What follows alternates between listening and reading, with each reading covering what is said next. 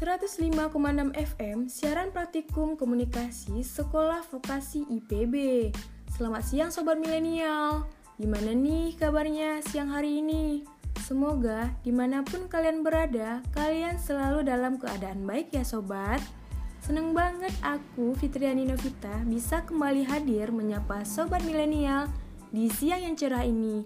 Di mana lagi kalau bukan di Vita Radio, Your Perfect Radio Station, dalam program misi Milenial Beraksi, siaran praktikum komunikasi Sekolah Vokasi IPB.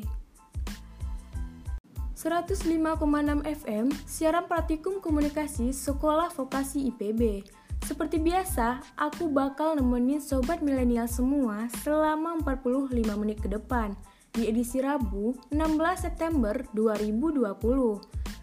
Nah, sobat milenial pasti penasaran kan dengan informasi-informasi yang menarik yang bakal aku sampaikan ke kalian semua. So, tetap stay dan dengerin Vita Radio, Your Perfect Radio Station dalam program misi Milenial Beraksi. 105,6 FM siaran praktikum komunikasi Sekolah Vokasi IPB masih di Vita Radio, Your Perfect Radio Station, bareng aku Fitri dalam program misi Milenial Beraksi. Seperti yang aku bilang sebelumnya, aku bakal kasih tahu informasi-informasi yang menarik bagi kalian nih sobat. Nah, gimana nih kabarnya selama pandemi? Mudah-mudahan sehat semua ya sobat milenial. Berbicara tentang COVID-19, aku mau kasih tahu informasi menarik nih terkait dengan COVID-19. Nah, informasi yang pertama dilansir dari suarajogja.com yaitu sanksi bagi pelanggar protokol kesehatan COVID-19.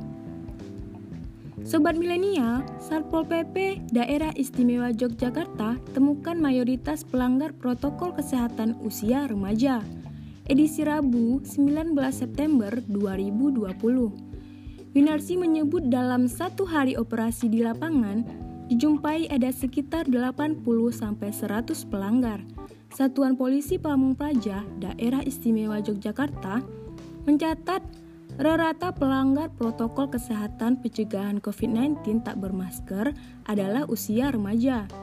Operasi gabungan itu bertujuan menjaring dan membina masyarakat agar selalu waspada dan ingat penularan virus corona. Dengan demikian, warga yang terjaring razia masker diminta untuk mengisi surat pernyataan dan menjalankan sanksi perorangan. Sanksi dimulai dari sanksi sosial yang ringan seperti menyapu lingkungan, kemudian sanksi menyanyikan lagu wajib Indonesia Raya, dan sanksi fisik berupa push up 10 kali tuturnya. Sementara itu, dalam razia masker di Pasar Gamping, kebanyakan warga yang terjaring adalah warga yang sedang melewati pasar yang akan berbelanja, antar pesanan, dan warga yang akan bersilaturahmi ke keluarganya.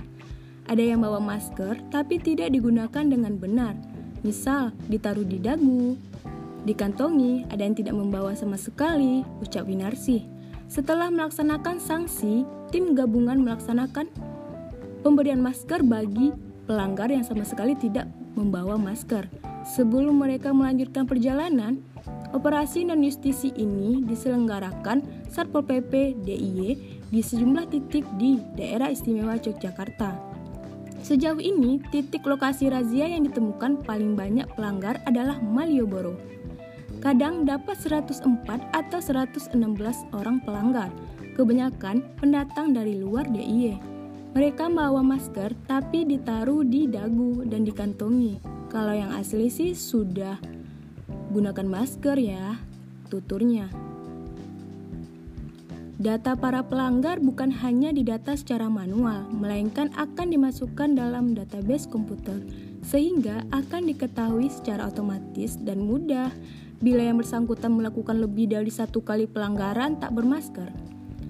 PLT Kepala Satpol PP Sleman, Arif Pramana, mengatakan Peraturan Bupati Perbub Sleman nomor 3 27 tahun 2020 tentang penerapan pendisiplinan dan penegakan hukum atas aturan protokol kesehatan COVID-19 mulai diberlakukan resmi di Kabupaten Sleman pada Kamis 10 September 2020.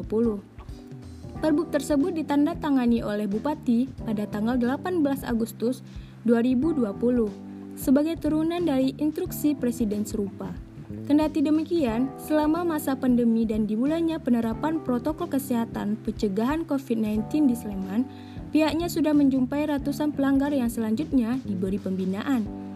Proses pendisiplinan itu dilakukan baik terhadap perorangan, jasa, usaha yang melanggar protokol kesehatan pencegahan COVID-19. Berdasarkan perbu pendukung yang mengatur jam operasional selama pandemi, kami juga sudah sampaikan kepada pelaku usaha yang bergerak di toko modern dan tempat hiburan agar mereka ikut serta mengurangi dan mengendalikan dampak COVID-19. Karena pemerintah tidak bisa bergerak sendiri, tuturnya. Sanksi yang diatur dalam perbuk antara lain berupa teguran, peringatan tertulis, sanksi sosial dengan durasi tertentu, Fisik dan kecintaan kebangsaan, hukuman yang mengandung nilai kecintaan kebangsaan, bentuknya bisa berupa menghafalkan Pancasila, menyanyikan lagu kebangsaan, ada juga sanksi kalau untuk badan usaha wujudnya bisa berbentuk penutupan sementara. Sedangkan denda itu pilihan terakhir. Kata dia, setiap kami lakukan operasi, kami catat dan dimasukkan ke dalam database. Bila sebelumnya teguran, maka hukuman ditingkatkan atau sanksi yang lain. Untuk pencatatan KTP, nanti nama dan NIK yang dicantumkan dalam entry data pelanggar. Sanksi denda yang dibayarkan oleh pelanggar setelah direkapitulasi akan disetor ke kas daerah. Dalam hal ini lewat Badan Keuangan dan Aset Daerah, ucapnya. Nah, bagi sobat milenial yang mau keluar rumah, jangan lupa memakai masker ya, sesuai dengan yang telah dianjurkan oleh pemerintah. Sobat milenial, sebelumnya kita lanjut ke informasi selanjutnya. Yuk, dengerin lagu yang kekinian nih. Tetap stay tune.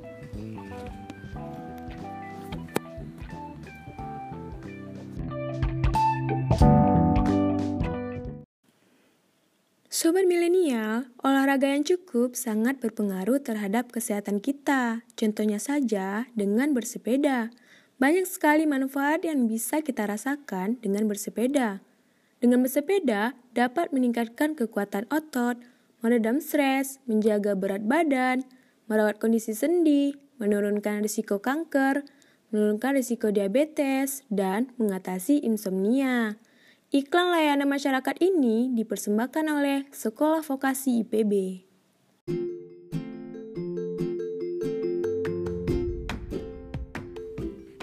105,6 FM siaran praktikum komunikasi Sekolah Vokasi IPB. Balik lagi nih sama aku Fitri di Vita Radio, your perfect radio station. Di program misi Milenial Beraksi. Sobat milenial, pasti penasaran kan sama informasi selanjutnya? Nah, informasi ini nggak kalah tren dari yang lain. Sekarang, lagi tren-trennya bersepeda. Yuk, langsung saja dengerin informasinya. Sepeda jadi tren bukan kebutuhan. Informasi ini dilansir dari ayobandung.com edisi Sabtu 11 Juli 2020. Tren bersepeda di tengah pandemi.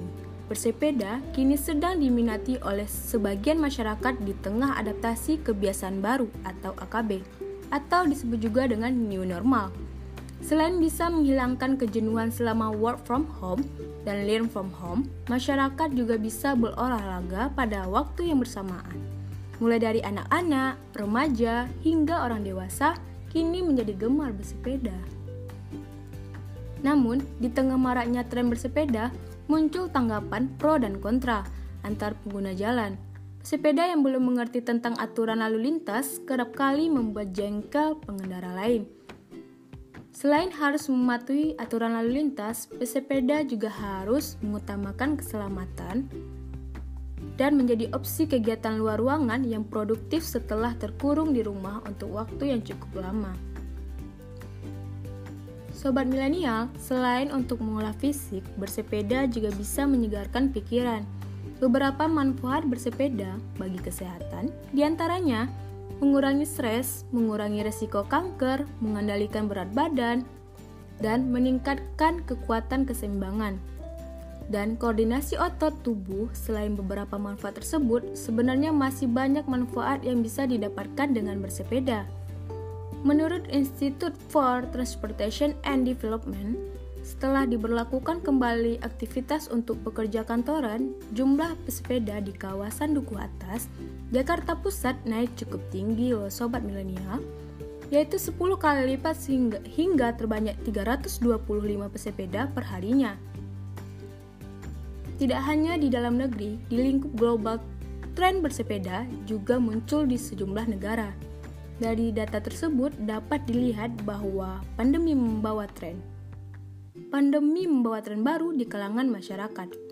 Mulai dari pekerja kantoran hingga anak-anak menjadi gemar berolahraga. Yang satu ini, di sisi lain, para pengusaha sepeda juga diuntungkan dengan mengalami kelonjakan penjualan pada masa pandemi. Di Indonesia, penggunaan sepeda sebagai alat transportasi tetap belum tentu akan berkelanjutan sekalipun suasana sudah kembali normal masyarakat masih menganggap bersepeda sebagai alat hiburan dan sarana olahraga. Agar kegiatan ini terus berlanjut, masyarakat perlu mendapatkan dorongan fasilitas dari pemerintah. Sobat milenial, pemerintah juga sudah seharusnya untuk memperhatikan pengguna sepeda di jalanan. Jalur khusus sepeda perlu untuk diperluas dan dijamin keamanannya. Penggunaan sepeda menjadi hal positif bagi berbagai sudut pandang, salah satunya adalah dampak bagi udara di lingkungan sekitar. Polusi udara akan berkurang seiring banyaknya penggunaan sepeda sebagai alat transportasi. Sobat milenial, kita lihat saja di Bandung sudah disediakan jalur khusus, jalur khusus sepeda di beberapa tempat. Pengguna sepeda harus memperhatikan dan mematuhi aturan lalu lintas yang telah ditetapkan. Menghargai pengguna jalan juga sangat penting untuk diperhatikan guna terhindarnya kecelakaan lalu lintas. Tak sedikit pengendara lain yang kerap mengeluh karena pengguna sepeda yang tidak mematuhi aturan lalu lintas. Jika hal tersebut terus terjadi, tak mengherankan hal yang tidak diinginkan dapat terjadi di jalanan. Tidak hanya bersepeda yang harus menghargai pengguna jalan lain, namun pengguna jalan lain pun sama halnya harus menghargai pengguna sepeda demi terciptanya kenyamanan dan keamanan bersama dalam berkendara. Terdapat banyak dampak positif bagi masyarakat dalam pengguna sepeda jika dilakukan sesuai dengan prosedur. Selain dampak bagi kesehatan fisik dan mental, bersepeda juga memiliki dampak positif bagi lingkungan. Tren bersepeda bisa menjadi berkepanjangan tergantung dari tujuan masyarakat bersepeda. Jika masyarakat nyaman dan senang berolahraga sambil bersosialisasi, bukan tidak mungkin mereka akan bersepeda terus-menerus ya sobat milenial. Namun sebaliknya nih, jika masyarakat hanya menggunakan sepeda karena mengikuti tren saja, bukan tidak mungkin juga berapa tahun ke depan tren ini akan berangsur terlupakan. Nah, sobat milenial, dari informasi tersebut, semoga kita semua menyadari minat bersepeda yang lagi tren sekarang bukan hanya dijadiin tren aja ya, tetapi juga buat kebutuhan berolahraga dan para 105,6 FM siaran praktikum komunikasi Sekolah Vokasi IPB masih di Vita Radio, Your Perfect Radio Station. Sobat milenial, kayaknya waktu aku buat nemenin sobat milenial udah habis nih. Gak kerasa 45 menit berlalu cepet banget ya. Saatnya aku Fitri untuk undur diri. Semoga mood kalian bisa secerah dan seterang siang ini ya. Terima kasih udah setia di Vita Radio, Your Perfect Radio Station, dalam program misi Milenial Beraksi. Minggu depan di waktu yang sama dan program yang sama, aku bakal kembali hadir menemani sobat milenial yang pastinya dengan informasi yang lebih menarik dan juga unik. Selamat siang dan selamat melanjutkan aktivitas sobat milenial. Bye.